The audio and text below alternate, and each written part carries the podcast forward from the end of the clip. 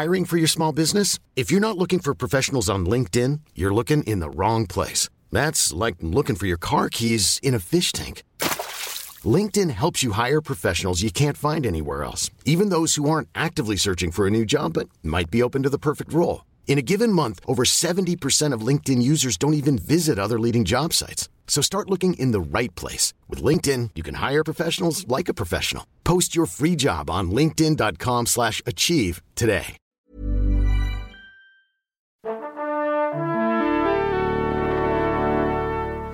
Bonjour. C'est moi, Orson Welles. J'aime pas trop les voleurs et les fils de pute. Salut CénoCiné, votre rendez-vous avec le cinéma, présentement décliné en extra ball, notre format court, notre programmation bis à nous qui nous permet d'évoquer une sortie. Aujourd'hui, on va causer de Ghostland, un film français, et oui, signé Pascal Laugier. On va faire ça avec ma camarade Perrine Kenson. Salut Perrine. Salut Thomas. Et je précise que nous sommes à l'antenne Paris, une CénoCiné extra ball spécial Ghostland, et c'est parti. Monde de merde. Pourquoi il a dit ça ? C'est ce que je veux savoir. Ghostland, donc, c'est l'histoire de Pauline, jouée, excusez du peu, par Mylène Farmer. Et oui, Pauline, donc, qui hérite de la maison de sa tante après sa mort, s'y installe avec ses deux filles, se retrouve la proie de tueurs qui investissent les lieux. Pauline va devoir les affronter pour sauver sa famille qui n'en sortira pas indemne. Un traumatisme qui va leur sauter une nouvelle fois à la gueule quand 16 ans après le drame, les trois femmes se réunissent à nouveau dans la maison et que des tas de choses bizarres leur arrivent. Est-ce que c'est bien ça, Perrine ? J'ai bien résumé. Oui, c'est très bien résumé. Ouais. Ce qui est un petit peu amusant, c'est que... tu mets Pauline au centre de l'histoire alors que... C'est plutôt ses filles. C'est plutôt ses filles qui sont clairement au centre de cette histoire. Donc en effet, c'est le 4e film de Pascal Laugier, si je dis pas de bêtises, après oui. Saint-Ange, Martyr et The Secret. Donc toujours avec des héroïnes féminines. On lui a...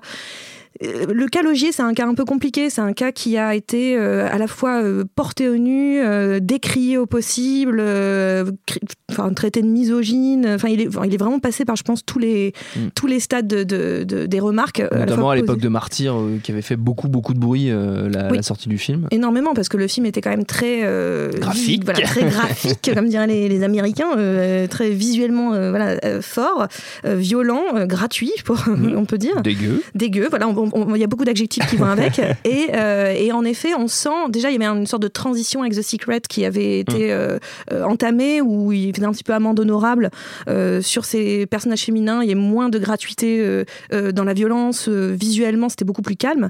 Là on repart dans quelque chose de beaucoup plus visuellement violent.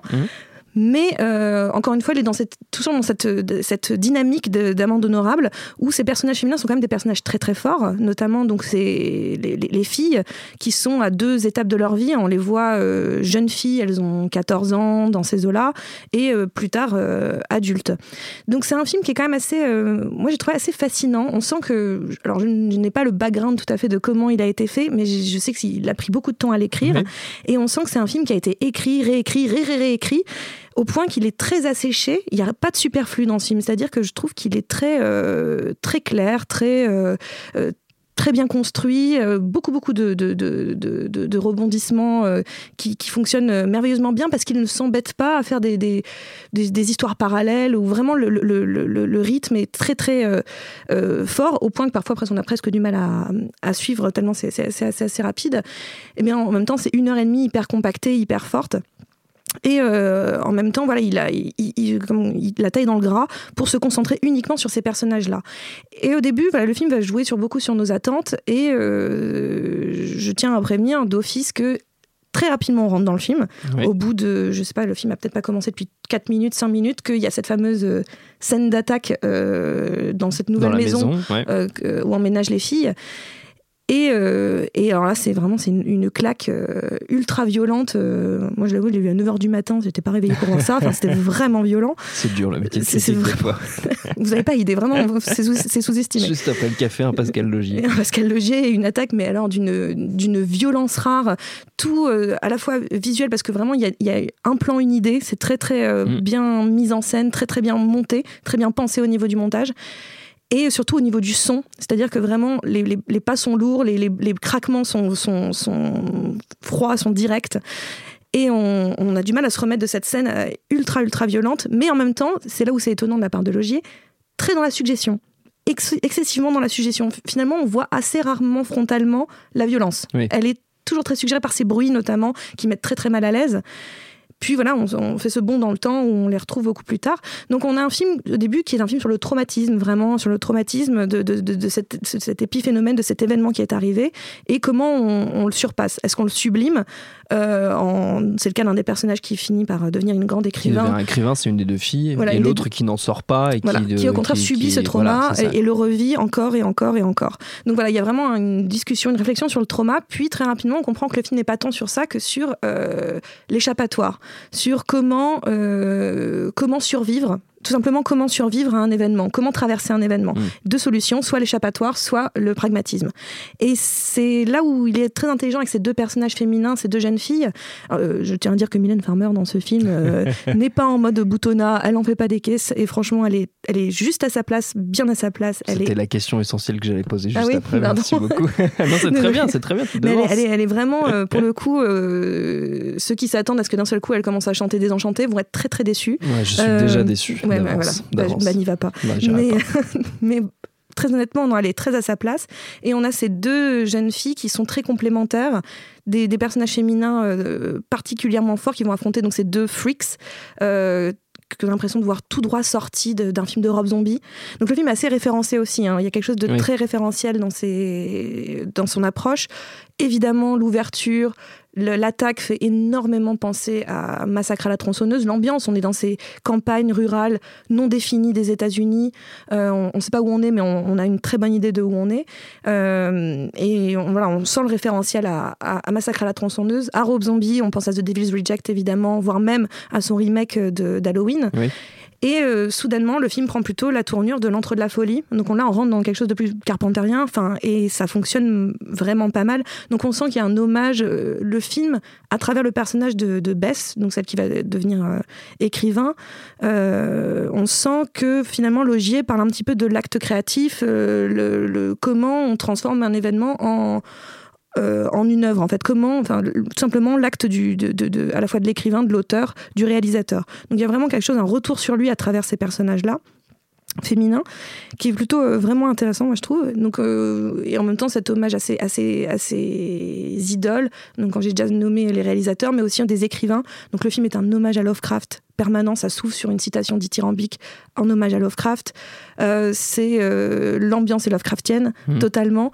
Et aussi Stephen King, on ne peut pas ne pas penser à Stephen King quand on regarde le film. Surtout que lui est lui-même écrivain, victime de traumatisme qu'il sublime à travers l'écriture, issu de la même région que Lovecraft, c'est la Nouvelle-Angleterre les deux. Exactement, donc en fait on a vraiment, on sent, et il s'en cache pas du tout, c'est pas du tout quelque chose qu'il essaye de se réapproprier, au contraire il est vraiment dans l'hommage et la citation, donc je trouve que c'est pour ça fonctionne particulièrement bien. Après moi j'ai vu quelque chose dans le film et je pense que je vais être littéralement la seule personne à l'avoir vu, mais j'ai même vu à un moment donné un passage que j'appellerais Xavier Dolan. Il y a un passage quasi Xavier Dolan du film à un moment donné. Tu me le vendais bien jusque là, puis après voilà, ça s'écroule d'un seul coup. Bah non mais bon, si des gens sont dans la même fréquence que moi, et j'imagine qu'il n'y en a pas tant que ça, il y a un passage, vous penserez à Mommy de Xavier Dolan, mais je pense qu'encore une fois je suis vraiment seule sur cette histoire, donc mais c'est pas grave, je le vis très bien. Il faut l'assumer. Donc non, vraiment une très bonne surprise de la part de Laugier, qui revient avec quelque chose, un espèce de roller coaster, un vrai train fantôme. Là où il fait beaucoup de scare jump dans le film, ce qui pourrait être presque un aveu de faiblesse. Une facilité, oui. Une facilité que il y a eu toute cette tendance au début des années 2000, comme bien ça, sûr. Où beaucoup de films étaient très dans le scare jump. C'était assez fatigant, c'était pas très utile. Et là, en fait, il en a énormément tout au long du film, mais en fait, je dirais presque qu'ils viennent comme un soulagement par rapport à une espèce de tension permanente, une ambiance qui est là en permanence.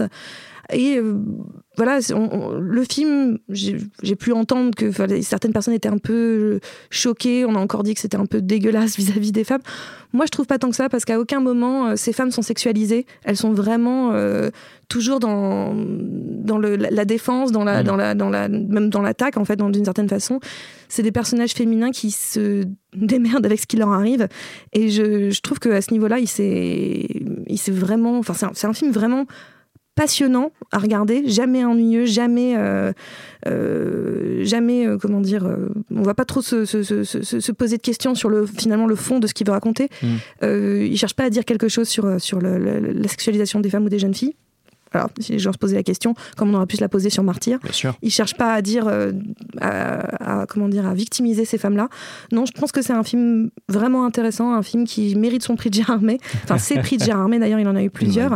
Et annonce un bon retour de Laugier, et surtout, encore une bonne nouvelle, puisque récemment, on a pas mal de bonnes nouvelles dans le cinéma de genre français, que ce soit Grave de Ducourneau, que ce soit même Revenge de Coralie Farja, ou encore récemment La nuit a dévoré le monde, de Dominique Rocher. Je pense que voilà, c'est toujours cette même... Mais lui, il est plus à l'ancienne. C'est un peu le papa du lot, c'est un peu plus à l'ancienne, moins peut-être novateur, mais un film qui se tient de bout en bout, et à ce niveau-là, c'est plutôt rassurant pour le cinéma de genre français. Donc Ghostland, on l'a dit, c'est à découvrir au cinéma, et c'est conseillé par ma camarade Perrine Kenson. Notre temps est écoulé. Merci beaucoup Perrine, merci à Camille, à la technique, à l'antenne Paris pour l'accueil, binge.audio pour toutes les infos utiles, et on vous dit à très vite.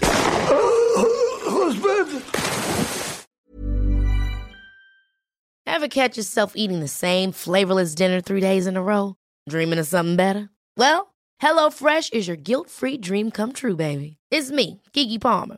Let's wake up those taste buds with hot, juicy pecan-crusted chicken or garlic butter shrimp scampi. HelloFresh. Stop dreaming of all the delicious possibilities and dig in at HelloFresh.com. Let's get this dinner party started.